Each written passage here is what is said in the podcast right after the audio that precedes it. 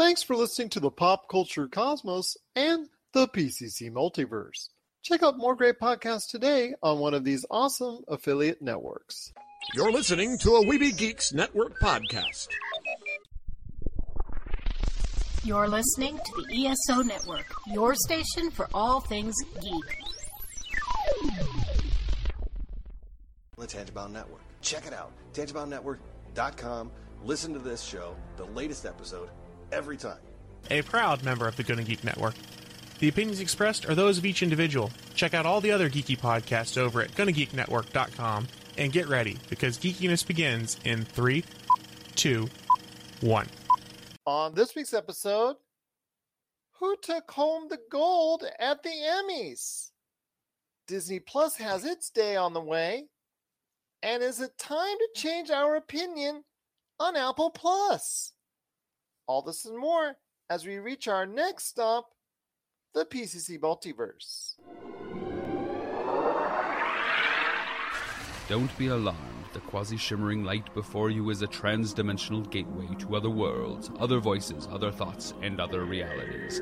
Up feels like down, and down feels like the number seven on a Wednesday morning. Don't worry, that quivering, blood boiling sensation under your eyebrows is all a part of the charm.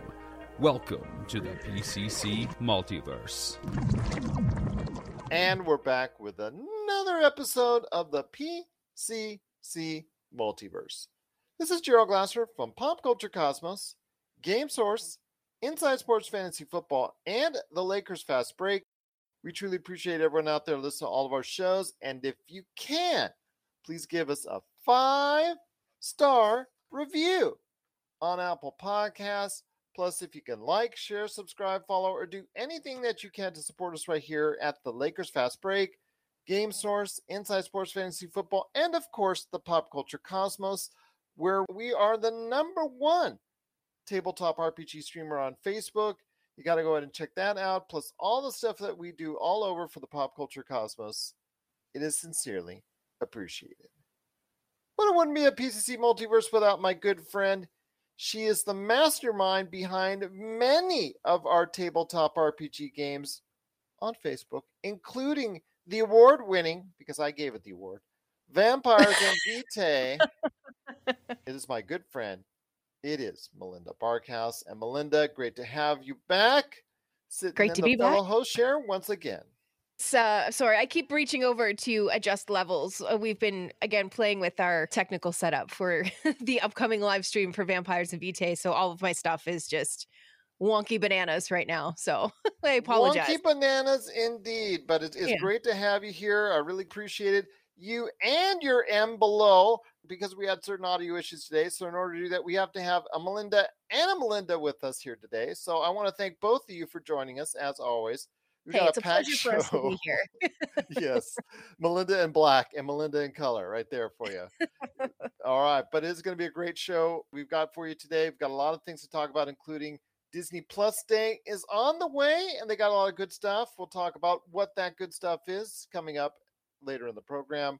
What if episode seven dropped? We'll talk about Thor, lonely old Thor, party Thor.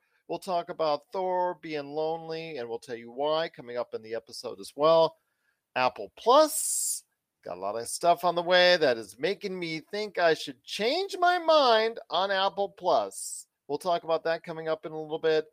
Netflix has a lot of docs on the way, documentaries coming up, including Tiger King 2 and Britney versus Spears. We'll talk about that.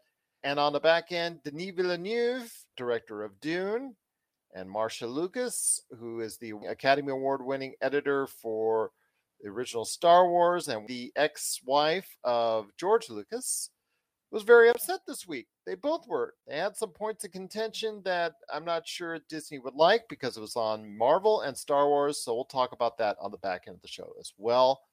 But first, Melinda, it is the Emmys. And I would love to give you this long recap and long listing of award winners and whatnot. But if really, if you just said Ted Lasso and The Crown, I think you pretty much got it covered right there for you. They dominated the Emmys, and Netflix overall had a ton of gold statues coming its way. Is now pretty much you can consider it passing HBO as the preeminent critical darling of entertainment right now. So I want to hear your thoughts on that in regards to Ted Lasso on Apple Plus being a major winner. I have said in the past with my good friend, Mr. Marcus de la Garza, who I want to give uh, a big shout out to, who is a Ted Lasso fanatic, as you've mm-hmm. heard on this show.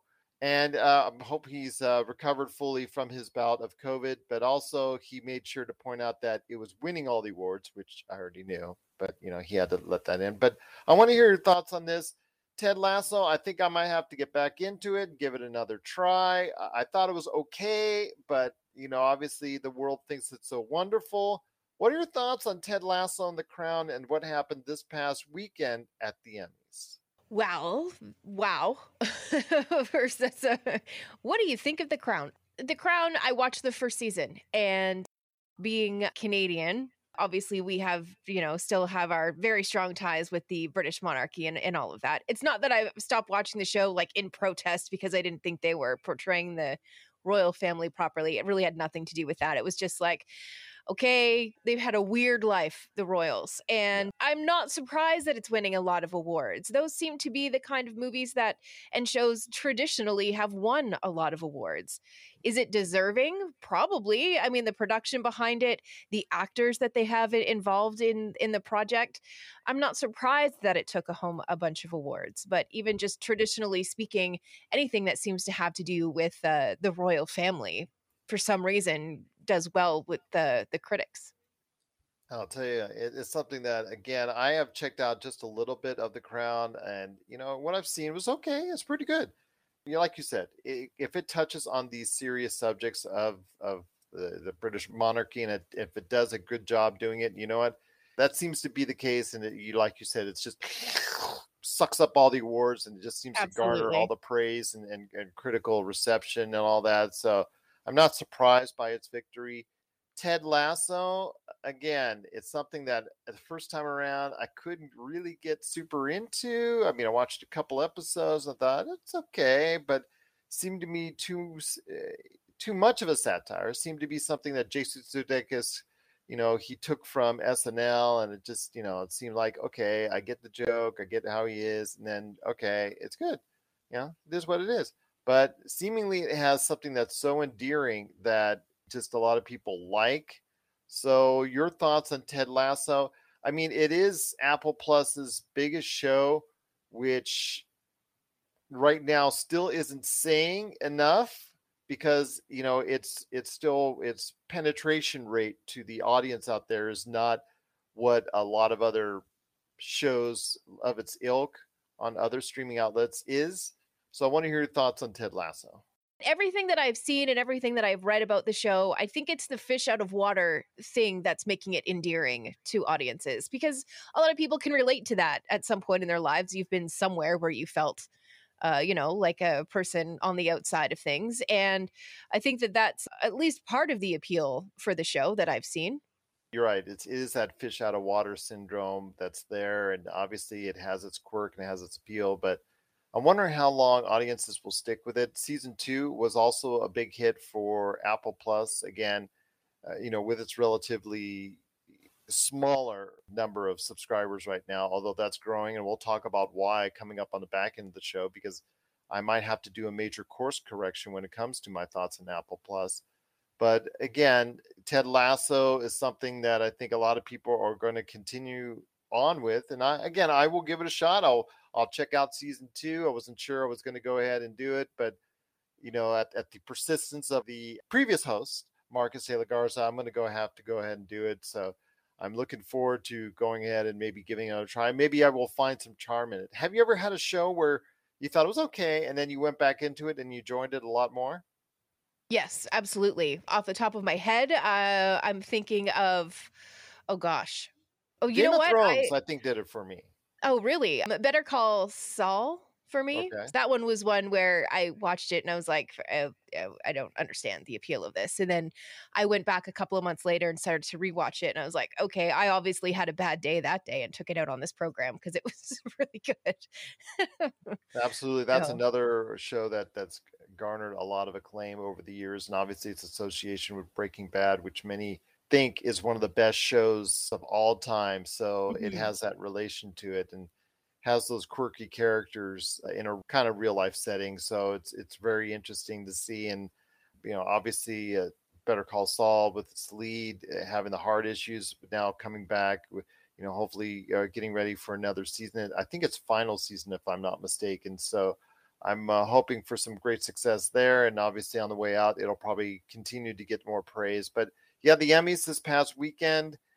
Uh, I really think that a lot of people were upset for if you're a Disney fan because Marvel's WandaVision didn't get anything, but it got uh, some technical awards the previous weekend. So I mean, it has some Emmys to to its uh, to its case right there. So Disney can start saying it is an an Emmy award winner as far as the streaming outlet is concerned. But I think with the type of structural shows that it has, it will never garner the mass amount of wins unless someone is really good to have a, a like the Mandalorian. The Mandalorian gets some praise every now and then, gets some Emmy nominations. And uh, same thing with Marvel shows. Unless there's something out of the box that Disney Plus does, I really don't think it's going to ever match the the kind of success at the Emmys that Netflix and HBO Max and HBO have had in the past. Yeah, it's funny. I feel like there there may be some kind of like cool kid at the dance syndrome going on with uh, with some of the Marvel stuff when it comes to uh, the big award shows. So I, I don't Um, I don't think they're ever going to garner huge success with a Marvel or Star Wars so, show. They'll get a lot of nominations if it's a really good show, like like WandaVision. A lot of people really enjoyed that, so it earned a lot of nominations. But as far as victories, actual Emmys, I'm not. I think there's probably this Hollywood reluctance to go ahead and give them enough awards to go ahead and say, okay, you're going to sweep all the awards like The Crown did or Ted Lasso did. I really don't think that it's going to ever have a show unless there's something outside of a Marvel and Star Wars realm. I just I personally think that. I mean they'll they'll throw creative arts Emmys all day long at these type of shows, but to go ahead and give them a you know acting Emmys, uh, overall best show, whatnot, that's going to be a hard thing I think for them to overcome. Well, isn't but isn't that funny because uh, the Emmys? It's no secret that their viewership, their ratings, has been slipping and slipping and slipping and slipping. Now this year it did go up a little bit. Probably some of the credit to Cedric the Entertainer as host this year. But if your ratings are slipping and you have shows that are nominated that did this well that are outside of the box, for example, a Marvel show, maybe you need to reevaluate the way that your awards are handed out because if those are the popular shows but they're not the ones getting the awards that's a problem. That is a problem, but then a lot of times uh, the Emmys and the, these award shows are very slow to fix things, and and I, I just think that there's enough angst when it comes to Marvel and Star Wars to say, you know what, we're gonna go ahead and say you're good, but you know, going ahead and praising you, I think we're gonna go ahead and just limit ourselves on that. I mean, we're gonna see this on the back end of the show when we talk about Denis Villeneuve and also Marcia Lucas about how they have a you know their issues with the with that part of the universe and there is this sector of hollywood that just is is not going to allow marvel and star wars to succeed on a certain level. Yeah. It's oh well i don't want to say that it's a barrier because i don't think that that's entirely accurate. There are definitely more important barriers that are an issue with the emmys but yeah. you know it, when it comes to these award shows i do think that the fact that it's a, a show or intellectual property that comes from comic books that could just still be a bit of a, a taboo subject for you know the actors not the actors you know what i mean that difference yeah absolutely although I, I and the actors the actors actors but the boys is something on amazon i really thought was a, a, a fantastically made show and was actually i think my number one show last year as far as for television is concerned and I really thought that deserved a lot more love than it gets. But again, that touches on a comic book issue. It deals with very adult subjects. It's something that is tremendously successful on Amazon Prime as far as popularity is concerned. But I think that Mhm. it's a, still a hard pill to swallow for the individuals at the Emmys to go ahead and wrap their head totally around. But again, that's just me saying things out loud here. So I'm hoping I'm wrong. I'm hoping all these shows get praised and get the the, the awards they deserved at some point. But Yeah, it seems it seems like a little exclusive club. And when you're invited into that exclusive club, like The Crown and Ted Lasso, it was this year, seems like you're going to garner a, a the lion's share of the awards. Yeah, absolutely. What are your thoughts out there on this year's Emmys? Were you excited with the big victories for The Crown and Ted Lasso? Did you want Marvel's WandaVision, The Mandalorian, or any of the other shows that are out there, like The Boys? Or did you have a favorite show that you thought was snubbed and deserved some of those gold statues? I wish I had one right now, too. But please share us your thoughts. Pop Culture Cosmos at yahoo.com. Hey, this is Chad from Ghost Toasters, and you're listening to Pop Culture Cosmos Podcast. So let me get this straight. We're gonna play a like a video game together, or Well, not exactly. Okay, fine. Wh- where's the controller? Uh, that's it's it's right here. This is literally a sheet of paper. I don't understand what you were- Here, you're gonna need these two. dice. You just hand. Are these even dice? We are gonna play Vampire the Masquerade. It's a role-playing game. What kind of vampire do you want to be? Okay, now you're telling me there's more than one kind of vampire. Oh, my friend, you have no idea. There's Nosferatu, there's Vampires and Vitae, an actual play podcast. Season 2, coming soon to Pop Culture Cosmos. Well, my friend, there's still much more to talk about on today's program, including more Disney Plus, because Disney announced that it's got Disney Plus Day. Disney Plus Day. It's on the way. Does that mean we get cake? Yes, we, uh, maybe, maybe. and I totally made up that song right now. But it is coming November 12th. They did announce a lot of great things that are going to happen th- that day. The most interesting thing that is happening on that day is the arrival of Shang-Chi and the Legend of the Ten Rings, currently the number one movie here at the box office. What's interesting was that it was previously said that it was going to debut on Disney Plus 45 days after its initial release. Well, November 12th comes well after that 45 day span. So it's it almost seems like streaming fans are being punished by its box office success, which is typical Hollywood. So I want to hear your thoughts first on that, and then we'll go into the other news for Disney Plus. But I want to hear your thoughts on the debut of Shang-Chi not happening until November 12th. Well, I feel like that's just smart marketing for Disney, to be honest. Yeah, How are you going to have a big day, call it Disney Plus Day, and then not be able to drop your biggest movie? Yeah, That's, absolutely.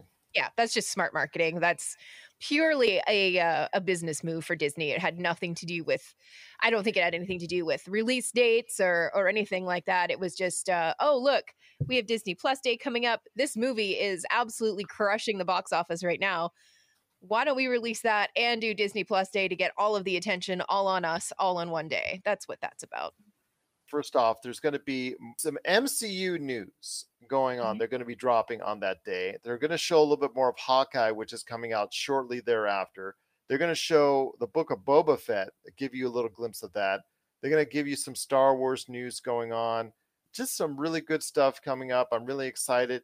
When we talk about the 45 day time span that was originally promised for Shang-Chi, also that was promised for Disney's The Jungle Cruise. And that's not going to hit until November 12th as well. So Disney is kind of stretching it out there, kind of stretching it out, saying, eh, you know, we're going to go ahead and make this day really special. But in order to do so, we're going to go ahead and have to stretch it out. But I'm interested to find out your thoughts. Uh, they're also going to be coming up with Jeff Goldblum series. The first five episodes are going to drop in as well.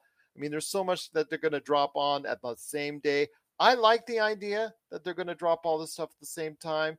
That's something that they've they've kind of spaced out the content that they've had over the course of the year, and I kind of like the fact that they're going to do that. Your thoughts on Disney Plus Day and the fact that MCU might be dropping some more secrets on that day?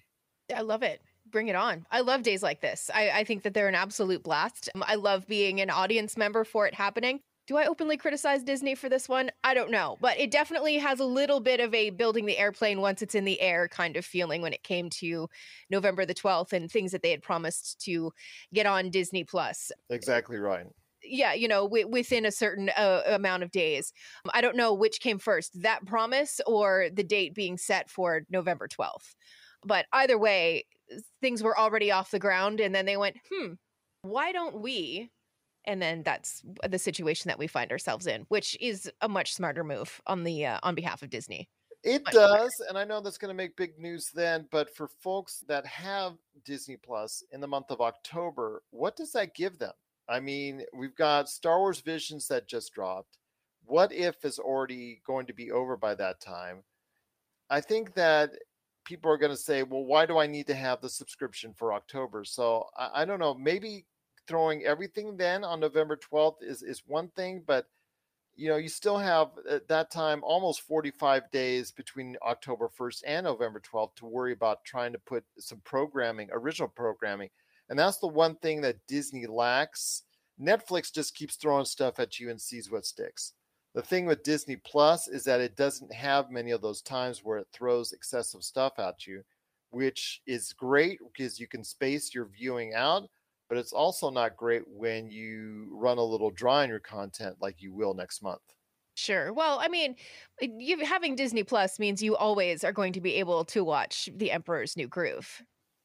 So you could just watch that a lot in October. so that'll be our show. Melinda! Come on, okay. Melinda. So how many times this month have you watched Emperor's New Groove? Uh, Yeah, you know, 42. Yeah, it's up there. No, just this month alone. Exactly. So yeah. that's the concern I have. It's just that you leave yourself open to go ahead and lose subscribers because you know you're saving it for uh, you know a certain period of time. So I'm I'm just thinking that might have not been the greatest movie. Even if you put out the Jungle Cruise early, I think that would have probably sufficed enough for a little while for a lot of viewers. But okay, whatever. What you're ever gonna do? You're Disney. You're the big you're the big cheese. But I guess November 12th is going to be a huge day. I'm excited again for what's coming up. Not only the, the arrival of Shang-Chi and the Legend of the Ten Rings, which I saw this past weekend again for the second time, this time with my girls. And there's still much more coming up. The Jungle Cruise is coming on November 12th. A lot of great news. The MCU news, whatever Star Wars news that they're going to drop, the Boba Fett news in regards to the book of Boba Fett. Hopefully, they'll drop some footage then because that's the first Star Wars series to come back up just before The Mandalorian. So I'm looking forward to that. But Melinda and I will cover it all, whatever happens on Disney's Grand Day, Disney Plus Day, November 12th. So, what are your thoughts out there? Are you excited for Disney Plus Day coming up November 12th, or are you kind of on the fence on it because that means that some stuff that was supposed to come earlier isn't coming earlier? Share us your thoughts, popculturecosmos at yahoo.com. Well, before we hit the break, Melinda, I wanted to ask you what if episode seven on Disney Plus, which is the latest fresh content along with Star Wars Visions to come out on Disney Plus, Thor's a lonely child. Poor Thor. He's a he's a sad boy. Yes. Well, he's a he's hiding it under Party Thor, which was kind of cool to see because I have a feeling that it's not that that seems to me like it's closer to Chris Hemsworth than uh, the other versions of Thor, maybe. But yeah.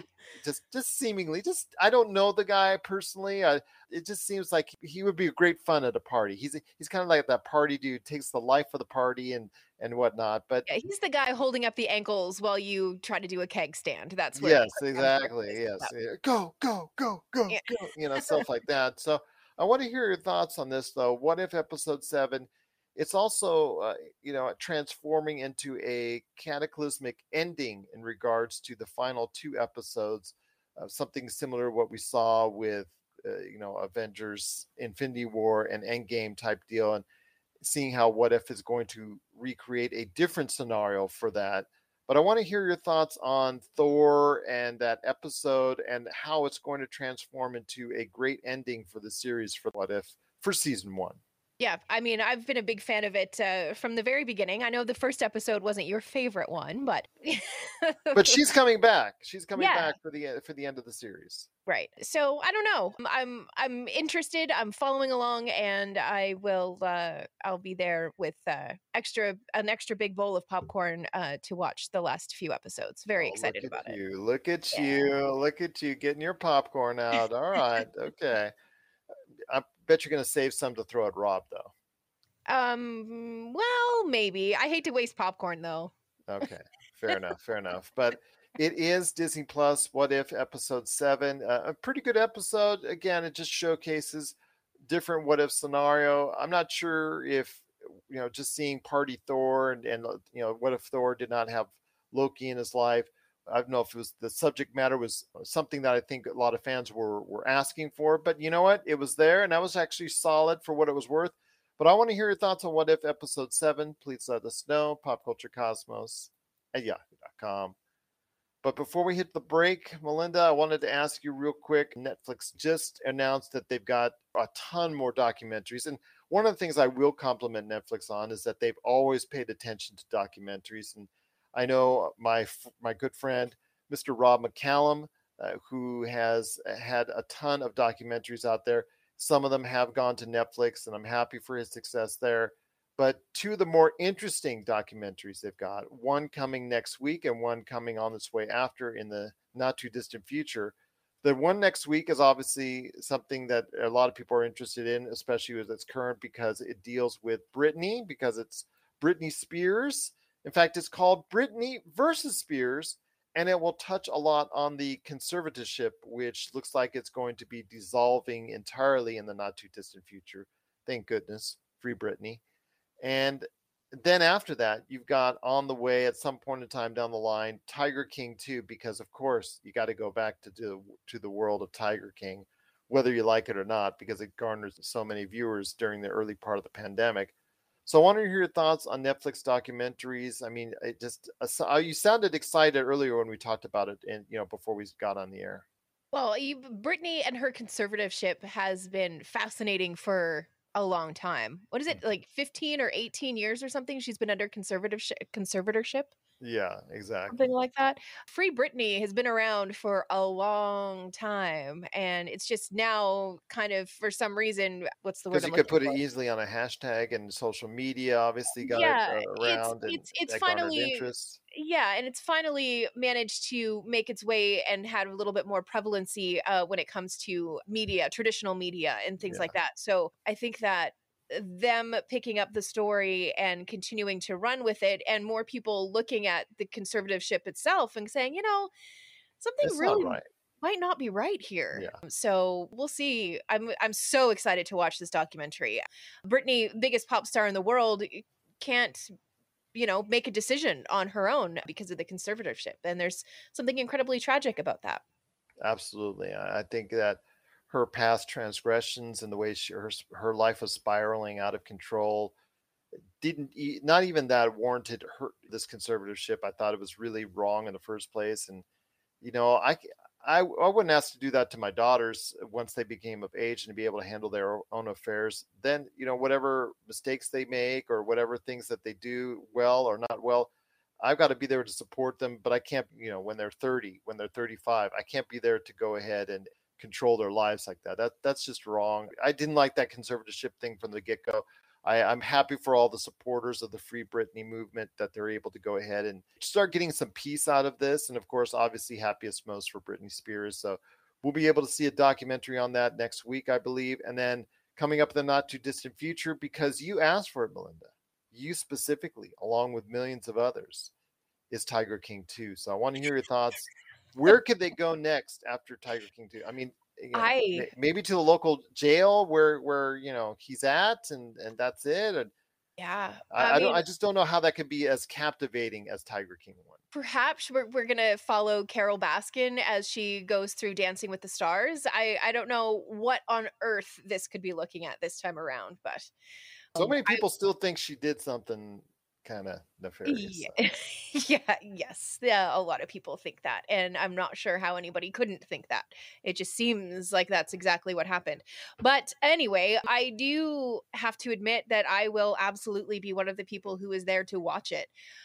The, the show, when everybody was in lockdown and everybody discovered Tiger King at the same time, it was one of those pop culture phenomenon moments where everybody was watching it at the exact same time and it the show just kept getting more and more wild and you're like okay it can't get any wi- more crazy than this can it? And then the show would step it up again and you're like okay these people can't go further than this and then they did. So if we are going to pick up the second documentary where the first one left off and we're already up here i don't know how the show is going to continue to to climb in its uh wildness we'll put it that way Exactly, because I don't know how it's, how it's going to get even crazier than the first one was, but I'm interested to see what happens with these documentaries. And Netflix pays such great attention to its documentaries. I'm looking forward to seeing what it has coming up on the slate. But if you're excited about the Netflix documentaries, please share us your thoughts. Popculturecosmos at yahoo.com. If you're excited about the upcoming Britney versus Spears or the upcoming Tiger King 2, please let us know. Pop Culture Cosmos. You do that I had again? to do that. I Yeah, do it to. again. Do it again. Come on. Come on. you know, something like that. Please let us know. Popculturecosmos at yahoo.com. Thanks for checking out the PCC. You know, the Pop Culture Cosmos. We'll be back in one moment. if you want to see the coolest action figure collections out there, the stuff that you played with as a kid, hear from industry insiders that made the toys that really truly defined who we are, and you got to check out season one of Action Figure Adventure. Check out Action Figure Adventure now, exclusively at Big Bad Toy Store. You'll get 10 episodes of awesome action figure fun. I guarantee if you grew up playing toys, you will love Action Figure Adventure.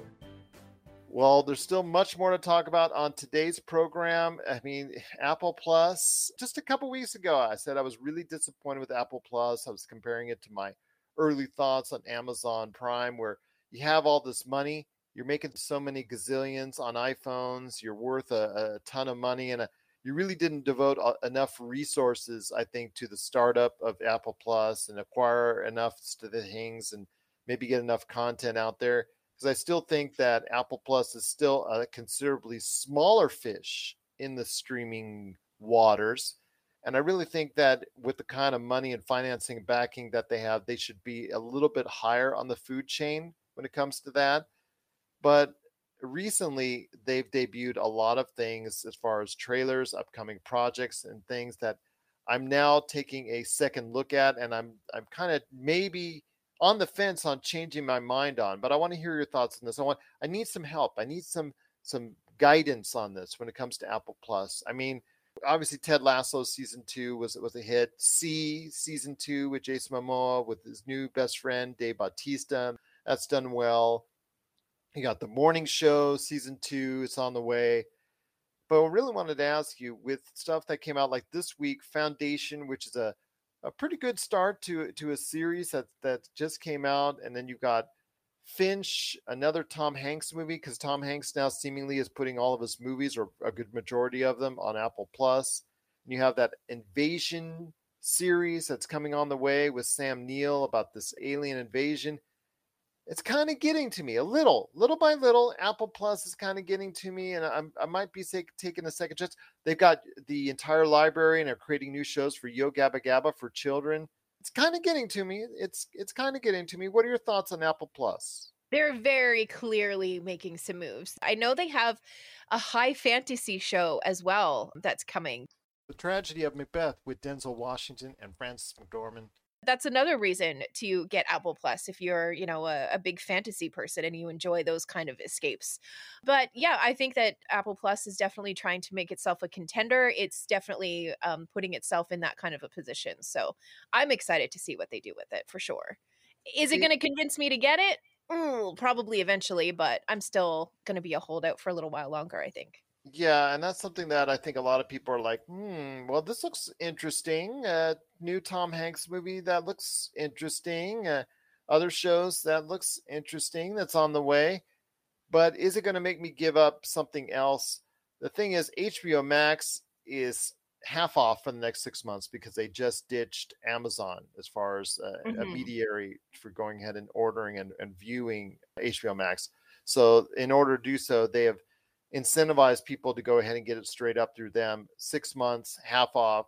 And with Matrix Resurrections and also Dune on the way, among other things that they've got, Cry Macho, which just dropped, and some other stuff, that it's going to be very hard to resist not getting HBO Max. Then you've got Peacock, and then you've got you know so many others, Disney Plus, which you talked about, Netflix, which you just talked about. I mean, this is going. Our entertainment is now focusing. In fact, this show has been focusing quite heavily on the stream market because that's where it's going. That's Yeah. where new content that people are talking about is headed to. Apple Plus with Ted Lasso got on the map as far as some some stuff that people were talking about, and hopefully they can have more shows like Ted Lasso that are connecting with an audience large enough to go ahead and say, you know what, we got to check this thing out. I think they're on the way up. I think they're finally starting to see the, the value of putting and investing money into its series of shows and just trying to invest more money into its its streaming outlet. I think it's something that they were slow to go ahead and roll out, but I'm finally starting to see the light at the end of the tunnel. And maybe I'm changing my mind, uh, you know, on wh- whether or not I'm going to go ahead and continue with Apple Plus. Be interesting to know how long all of these shows have been part of their plan. Like, is this something that they uh, kind of had their eye on the ball for a while and they've been just kind of quietly planning it? Or was this uh, somebody who came in and was like, listen, we need to shake things up. So we're going to do A, B, and C? I wonder.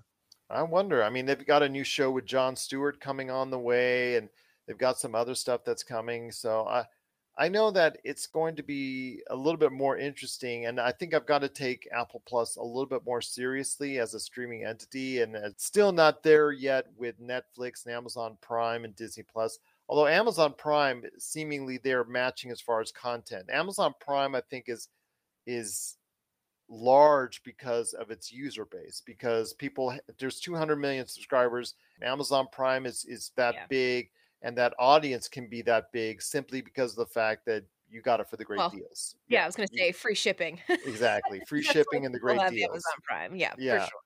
so and then netflix obviously that's the one that's true success story that and mm-hmm. disney plus have really earned organically their their audience through their content, through specifically their content that they have.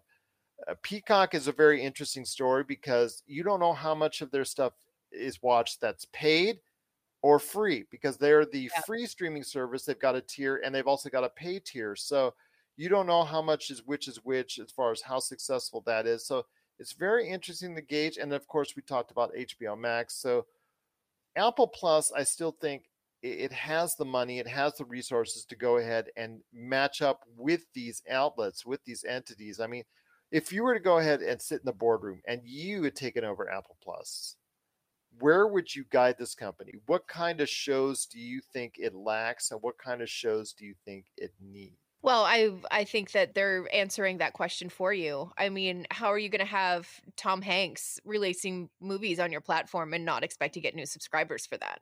Yeah all of that kind of stuff. You you can have your big dramas, your sweeping fantasy shows. You can you can do all of that kind of stuff, and people will come eventually. And I think that perhaps this slow burn on Apple TV will play into their advantage because they've had a little bit more time to be strategic. Perhaps they have learned from some of the Netflix mistakes and the Amazon Prime mistakes, and they gave the market a chance to kind of settle to see who the big players were and maybe match a little bit more of uh, of what they've done and, and how they've approached things. Well, it's going to be interesting to see how this plays out. Uh, again, I'm going to probably go ahead and check out more Apple Plus stuff like Foundation this week. I had a chance to check that out. I was impressed by it. And it's something that does not look like it's a TV series or sci fi series that skimps on the budget. So it looks to mm-hmm. me like Apple is upping its pr- production values and it's providing consumers with some stuff that people need to go ahead and check out I just don't see that large volume, that large vault of content, tens of thousands of hours that are there, like some of the other streaming services. So that's why I'm hesitant to go ahead and tell people, okay, Apple Plus is the thing you want to go ahead and check out because of the fact that it does not have that sheer vault of content that I think that a lot of these other streaming networks already has. So I think it was kind of behind the eight ball to start off with, but I think it's slowly getting there. I, th- I yeah. really do. Yeah, absolutely. I mean, there there are going to be people who are going to jump on that subscription just to be able to see Jon Stewart on TV again. So I think that they're being strategic, and and I think that they are cherry picking the the right stuff that's going to appeal to the already huge Apple audience in terms yep. of even the technology, and then once they're able to promote that they have some of these huge names coming for them, I think is going to be huge. One of the things I wanted to ask you though is because you are an iPhone user, and yes. You know, I think that they had originally the trial there that they gave everyone the free trial from what, what I remember when it first started. What if they just made it free for all iPhone users and iPad users and whatnot, and I maybe just put in ads? instead? Sure, I, I could see them doing something like that. For example, if you pay f- to have like more space on the cloud, I could see that maybe including an Apple TV subscription. I think that might make sense where you're still paying for it, but maybe not a cost of a, a full What if they subscription. just put ads and made it free? All it's going to be is a show that interrupts your Apple infomercial at that point. To me it seems like the thing they have to do is a catch up i mean you've got amazon prime 200 million you've got netflix 200 million you've got disney plus 150 million you've got hbo max is going to be what uh, closing in on 100 million at some point. You've got all these different outlets that have such a huge lead with its subscribership Yeah, but you you do got to remember too. You do have those diehard Apple fans, and once you give them a good enough reason to you know drink more of the Apple Kool Aid, I think that they'll happily sign up. Especially if you start giving them quality content, because then your friends who have iPhones and and Apple stuff, and and your fanboys and fangirls are going to start talking about it, and then you're going to be like. Hmm, I don't like going to brunch with them anymore because I don't know about that show that they're talking about, or I haven't seen that Tom Hanks movie, so I can't be in on the conversation. That bothers people, and I think that that's enough to to lure people into the subscription as well. you just dropped it like they did YouTube. If they, yeah, that I know everybody didn't like that, but I, I kind of like YouTube. But me not digress. If you dropped Apple Plus as free on all uh, Apple devices and just made it free, you catch up right there, uber quick as far That's as true. your your viewing base. But then To you're not me- making you're not making additional money, which is the point Well, but then you throw ads on there. You get the McDonald's ads. You, you make it a broadcast network on a platform that's a streaming outlet. Just Okay, uh, so so maybe giving it for free to everyone who has an iPad or an iPhone, and then if you want to get rid of the commercials, you can pay another eleven ninety nine a month. Is that kind of what you mean? something like that. You know, like Yeah. Peacock does, basically, Yeah. essentially. So, or YouTube. YouTube, you can pay for having the ads removed. like, You know, You know what's even YouTube. worse? We're going to give you the first three episodes of this incredible series, and then you can't get past that those three episodes until you pay. Oh, that's something Apple would do. Whoa, yeah. Whoa, that would upset a lot of people, but that's something that I think Apple would do. That's something that Apple will do. But I, I mean, that's to me something I think there you have this already robust user base. The Mhm. thing is, your app is not on this robust user base. It's only limited to a certain amount because you've you put it behind a paywall. And I think they have the unique advantage to be like an Amazon Prime to say, you know what? We're going to just throw it out there. We're just going to throw it out there. It's on everybody's phones, everybody's iPads. You know, it's just out there. It's free. Go ahead, watch it. It's just part of having an iPhone. It's part of having an iPad. We're just going to throw ads on it. You want no ads? Just pay for the, you know, just pay for uh, do an upgrade and things for that Mhm. nature. So I don't know. That just seems to me like the common sense thing to do. If I was Apple, you would still be able to go ahead and produce shows of the quality because you've got a ton of cash in the bank. I mean, you're worth a trillion dollars. Right, You yeah. can go ahead and fund that next movie. I've got a trillion dollars in the bank. It's good. It's good. But I, I just, when it comes to Apple Plus, I think that eh, going the traditional route is never going to allow them to catch up to the rest of the field. I think that they started late. I think it's like a horse race and that they started late. And in order for them to catch up, they need to go ahead and take a shortcut. And they're not doing it. And I just don't think that's the wise move right now. Mm, Yeah, I agree. But I'll tell you what, out there, I mean, are you excited for Apple Plus? Are you an Apple Plus subscriber now? Are you excited for what's coming up? Did you check out this week's Foundation series that just started? And are you looking forward to what's coming up on Apple Plus, including Tom Hanks's Finch, the Invasion, uh, you know, Alien Invasion series that's coming up, starring Sam Neill? What Melinda was talking about with a fantasy series coming up, Jon Stewart's program. Are you excited for any of the stuff coming up?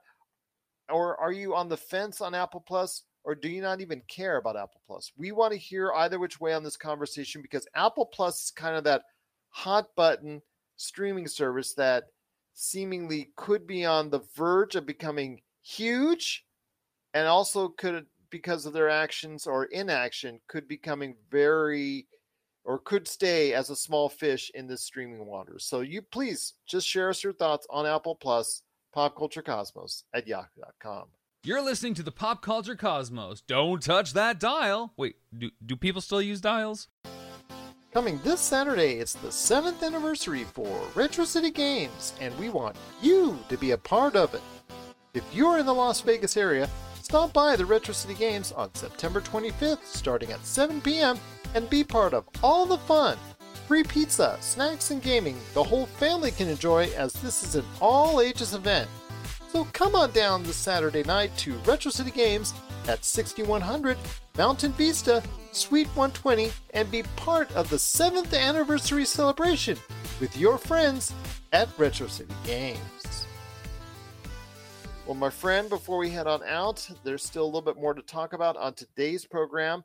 I do want to give you time at the end of the show, and we could go into depth on vampires and Vitae, which you got planned for everyone out there, because I know that's always a good thing to talk about. Your eyes light up. You're always, eyes, you know, when you vampires and Vitae, I see the woo, vampires and Vitae, yeah. And with Rob, same thing. Rob, hey, what about vampires and? It's like, okay, there you go. We But might be obsessed with ourselves. I don't know. hey, it's good stuff. And if you put out good stuff, be proud of it. Like I am when somebody talks to me and asks me about pop culture cosmos and you know, when I'm on other shows and I promote it and I just think about all the hard work I put into it and what comes out of it. And you know, even if no one listens to it, I still think it's a dang good show. And I, I really am proud of the work that Josh and you and uh, and all the other individuals have done over the years on it. So I'm really proud of it. So and that comes across every time I, I talk about it. So I'm not ashamed to say that, that the PCC is it's not too shabby. It's not too shabby indeed. But before we head on out, my friend, Marcia Lucas and Denis Villeneuve were in the news not only because of what they're doing or anything like that. Of course, Denis Villeneuve, Dune, the movie he directed, is out overseas. And of course, in the US, it's so funny because the US used to be the first place you get movies. And now with Dune and of course No Time to Die, it's going to be the last place you get the movie. so Yeah. hey, I want to hear your thoughts on this. Denis Villeneuve, we'll start first because he is now added to the list. He's gotten into the line with Martin Scorsese and a lot of these other individual directors that have decided to go ahead and say, you know what, we're going to bash Marvel for what it is. You know, the old conversation, I think Martin Scorsese talked about the, you know, the theme park ride being, you know, the Marvel Cinematic Universe. And now with Denis Villeneuve, he's out on the, as they call it, the car wash, which basically you're going, for, you know, as far as all the places that you're seeing him do publicity for, for Dune and he recently stated that the Marvel Cinematic Universe was no more, and I'm paraphrasing here, no more than cut and paste in regards to its uh, efforts, which I can see how he thinks that, but he's just taking a superficial look, and I, I really don't think he's looking at some of the things that are that are really entertaining about it and what people find so entertaining about it. So I, I think he's missing the mark a little bit. But I want to hear your thoughts on Denis Villeneuve and his comments on the MCU is he right in a way? Is he wrong? I, I just don't know on what side of the fence you're on because the MCU for me has brought me a lot of enjoyment eh, to my life, and I really look forward to whenever something new gets added to it. Absolutely. I mean, remind me, how long have comic books been a thing? Quite a spell. right? And a person could say that these stories are timeless, they have timeless themes, they have important themes. Sometimes they, you know, hold up a, a really good looking glass and force you to look at things that are happening in society. Perhaps they're doing it, uh, you know, under a blanket of something else, but it's there. And I think that these people who have problems with movies like Marvel are the same people who have problems with action films or comedy films. They're formulaic, they're predictable, they're all of these things. I don't want to sit down and watch a three hour movie that is nothing but. Uh, you know, heaviness and sadness and terrible things and people doing horrible things to each other. We have enough of that right now. So if I'm going to go to a movie theater and I choose to spend my money to watch Iron Man snap his fingers and save the universe, that's what I'm going to do because that's the feeling that I want to leave the theater with. I don't want to leave the theater feeling more depressed than when I walked in. That's not what I'm looking for right now. And eh, are we in too much? Do we have too much comic book stuff? Apparently not, because everything that gets released is successful, more successful than the last thing. So perhaps these people are just griping because they haven't had the opportunity to ride the Marvel train. That's true, and and I don't really want to be too hard on Denis Villeneuve because he did create one of the best movies of the last decade in Blade Runner 2049, which is fantastic, by the way. And I'm going to tell everybody that for the umpteen thousand time. Josh and I just truly are just amazed every time we talk about that film. I don't know. Eh, did you ever see Blade Runner 2049? Of course I did. Yeah, absolutely. And your So, thoughts like, on it? It- It's oh. such a beautiful film. It really is. It was so pretty to look at and and the story was compelling and and all of those things, but Marvel movies are also very pretty to look at. They have the prettiest actors in those movies and there's something about seeing people who can do the things that we all wish we could do or aspire to do, do those things and save the world because I, I think at the end of the day that's a large part of our private fantasies. I wish I could save the world. I wish I could stop people from doing horrible things to each other. But that's not the reality that I live in. So I'm going to go to a movie and I'm going to watch, you know, Black Widow do something like that. I'm going to watch Captain America do it. And I'm going to live vicariously through that. I don't need to go again to a movie to to watch heaviness and that kind of stuff. I want to go to the movies to be free from those feelings for a little while. It's an escape. Blade Runner 2049 was kind of heavy. I will give It it sure that. was. It absolutely was. And, you know, you can make the argument as well. How are you going to make another Blade Runner movie? Nobody asked for it, did they? Not a whole lot of people were asking for. it. I mean, it's a cult hit. I Sure, mean, if, in fact, it's lived on and it's become a very successful film, even after its initial failure, the original Blade Runner. Blade Runner 2049. I know not everybody was asking for it, but now that they have it, I'd love to see a trilogy out of it. I mean, they, they set it up for a trilogy, and I'm hoping that eventually will take place, even though it didn't earn enough at the box office to automatically get it. It has done huge numbers on home video and Blu ray. I have followed it ever since. So I'm hoping that it will get a reprieve for a third installment. Maybe if, Dune is successful, Warner Brothers will see its way clear to do that. So I'm hoping uh, with the Dune two movies, because it's two movies for Dune, we'll Mhm. do that. But it's so ironic that he has these issues with the Marvel Cinematic Universe, and Dune is a story about good and evil as well. So I right? don't know. Exactly. Yeah. Yeah. Exactly. That's the point that I was not so clearly making.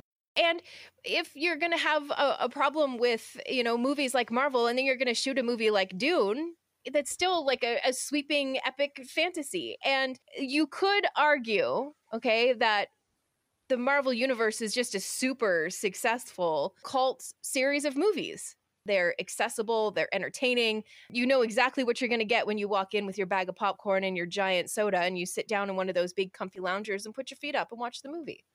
Absolutely. I, again, I can't support his his claims against the MCU, but my gosh, Blade Runner 2049 is so beautiful, and Dune looks so amazing already. I really cannot wait to watch that in Yeah, IMAX. I I, am going to go out to theaters in IMAX. My wife and I already made a date for that. Before you get off your soapbox, probably be super creepy and sitting a couple of rows behind you guys. I'm just going to let you go. Know. give oh, you heads shoot, up on that now. You're like, oh, Melinda, is that you, Rob? But before you get off your soapbox, Marcia Lucas, who is the ex-wife of George Lucas, Mhm. you know, uh, the guy who brought Star Wars and pop culture to an even higher level and more existence, and obviously everybody out there that deals with pop culture has a great thank you to George Lucas. But his ex-wife, who is the Academy Award-winning editor, Marcia Lucas, had some things to say in regards to the Star Wars universe and how the new trilogy was done by J.J. Abrams and Rian Johnson. And she was not too pleased, to say the least. In fact, she was angry. She was really angry. And she did bash on the prequels of the 90s and early 2000s a little bit, but she really went off on the most recent set of movies, which, if you saw the last one, The Last Skywalker, I get because that's just, that movie was trash. But, you know, How yeah, did I you can't really feel? yeah, it's just awful. I mean, when we run an ad here on the show or on other shows, and it's based off of Josh not remembering he watched The Last Skywalker in theaters, I mean, that tells you right there how Yeah. people thought of it. But but she really took issue with it, and eh, I don't know. It it just seems like for a lot of people out there, they're they're kind of upset with what she's you know said because it seems like spilt milk. But I want to hear your thoughts on this. I mean, I think she has a right to go ahead, obviously, and it has a just a bigger place to go ahead and talk about it because of her experience on the original films. And I really think that she has a perspective that should be listened to and and respected because of it. Yeah, my question though is how much of it is just coming from a purely personal place? I, I wonder how much of it comes from uh, did she make uh, any money off the four billion dollar sale that her ex husband made from Disney? That could be an Ding ding ding! If I had a little bell, I would be ringing it right now. Yeah, Yeah. I was circling the drain without going down. You know what I Yeah, mean? it's four billion dollars, so you Yeah, know, yeah. I can't really fault that. But does it come off a little bitter? Yes, Uh, it Mhm. definitely. She comes off a little bitter in this in her arguments with this, but it's not unwarranted because you know you see a lot of people reacting to the last Skywalker and how that earned a billion dollars less than the Force Awakens. I mean, there, you saw the residual declines in the number of people that actually were interested going forward. And the only reason why we're not putting dirt over the Star Wars universe right now is the Mandalorian. So I want to hear your thoughts on this. I mean, is there an issue right now that you have with the Star Wars universe? Do you think she's right? I mean, uh, to, seemingly to me, I think there's a lot of issues going on on the movie end, but I know that with the Mandalorian, the future still looks bright with Star Wars. Yeah, I, I agree with that. I, I think that there is a lot of behind the scenes stuff right now that's happening with Star Wars in terms of, of producers, directors, writers that needs to be straightened out. And once that is settled, I, I think that the movies will end up coming back to the Star Wars movies that everyone loves. Um, I think maybe they tried to put too much of a of a political message into some of the movies, and, and that was what made them miss the mark when it came to their audience. I don't know. I also need to admit that I'm not the most passionate of Star Wars fans. I, I've watched the movies. I know. I'm sorry. I'm a Star Trek girl. I'm sorry. Give me uh, Klingons. I love that. I can do both. I'm Switzerland. I, I enjoy both. So, Yes. I know there was a time where you had one or the other, but I was like always underground, like liking both. But go Yeah. ahead. Doug. yeah i i've watched the movies i've enjoyed the movies but i also wasn't privy to that larger conversation that has been around the most recent movies i know that the people who loved the first ones talk about how much they didn't love the new ones as much and that's an understatement but the fact that somebody who was involved with those first few movies comes out and says there definitely is a problem with them uh, i think it validates those fans and I just worry about it almost turning off people who are just now finding and discovering Star Wars because you know those people are out there. And that's something I talked about with Josh a little while ago. And we talked about the future of the Star Wars uh, universe and the fact that it has to find a new audience because suffice to say that Star Wars fans of my age or watched the original films and enjoyed it for what it was, we're dying off. We're we're not getting any younger, unfortunately. Uh, and you know, you've got to go ahead and if you want to continue to thrive, you got to reach a new and younger audience. And now I think they're doing that with the Mandalorian, as you can see with my baby Yoda hat on. and whatever happens with the movies, I think the movies are going to be like icing on the cake or like gravy on the mashed potatoes, and that the meat of what's coming up, using food metaphors, the meat of what's coming up is going to be based on Disney Plus. I really think that the future, if it's going to succeed and thrive as it has in the past, is going to be based off of whatever they do in the series and not necessarily on the movies. And anything they get from the movies upcoming from Taika Waititi, Patty Jenkins, her movie coming up, if it does well, that's just going to be like extra good stuff that's on top of it. Absolutely. And I think that they need to look at what some of those shows are doing and apply that perhaps to some of the, the new movies and things that they have planned. Perhaps they need to look at some of those formulas and do a cut, copy, and paste. There you go. All right. But what are your thoughts out there on the recent comments made by Denis Villeneuve? I forgive you, Denis. Blade Runner 2049, dude. I'll forgive you. What his thoughts are on the MCU, and of course, Marcia Lucas and her thoughts on the current state of Star Wars and, and that part of the universe in the movies and how the recent trilogy did not connect with her. And I think she even had some things that were disappointing to her in regards to the prequels. And no matter how much I do not like The Last Skywalker, I'm just going to say I cannot stand the prequels even more. The prequels are something I cannot go back to. I really, may, you know, just, yeah, those are just, that's some hard watching right there. Just, I always say that. But I want to hear your thoughts up there on Marcia Lucas and also Denis Villeneuve in their comments on Marvel and Star Wars. Please share us your thoughts, popculturecosmos at yahoo.com, and also comment on the fact if Disney will ever come calling for either one of those two ever again. I don't think so. I don't think so, indeed. But Melinda, it's just great having you here once again. Looking forward to having you back on next week. Any last thoughts on the way out? If you want to do some homework so that you're all set for Vampires and Vitae, listen to those three episodes. There's a lot of Easter eggs in those for season two. And if you have a little bit of extra time, listen to the post credits cast that we released as well. So if you want to do a little bit of Vampires and Vitae homework, you can start there and you'll be ready for season two.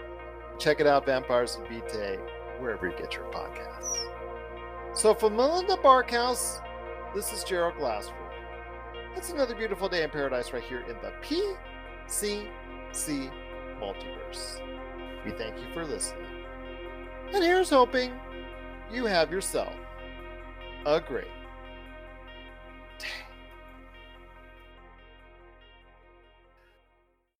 Welcome to Dr. Geek's Laboratory.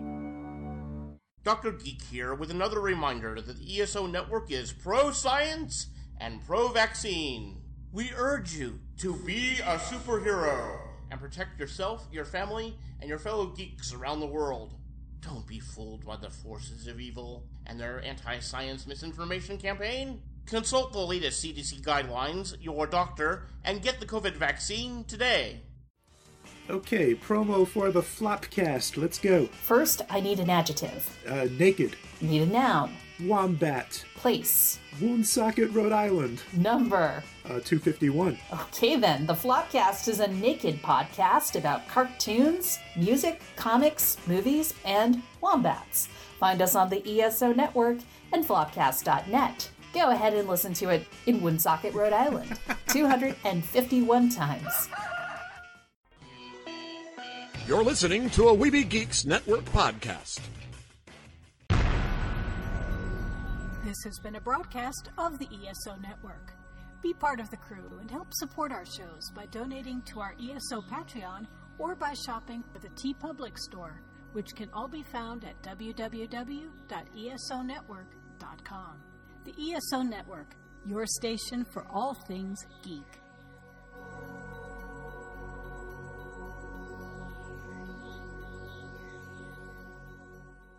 Tangent Bound Network. Let your voice be heard. TangentBoundNetwork.com. Thanks so much for downloading the Pop Culture Cosmos and stay tuned as more great podcasts are on the way. Thanks again for listening to us here at the Pop Culture Cosmos.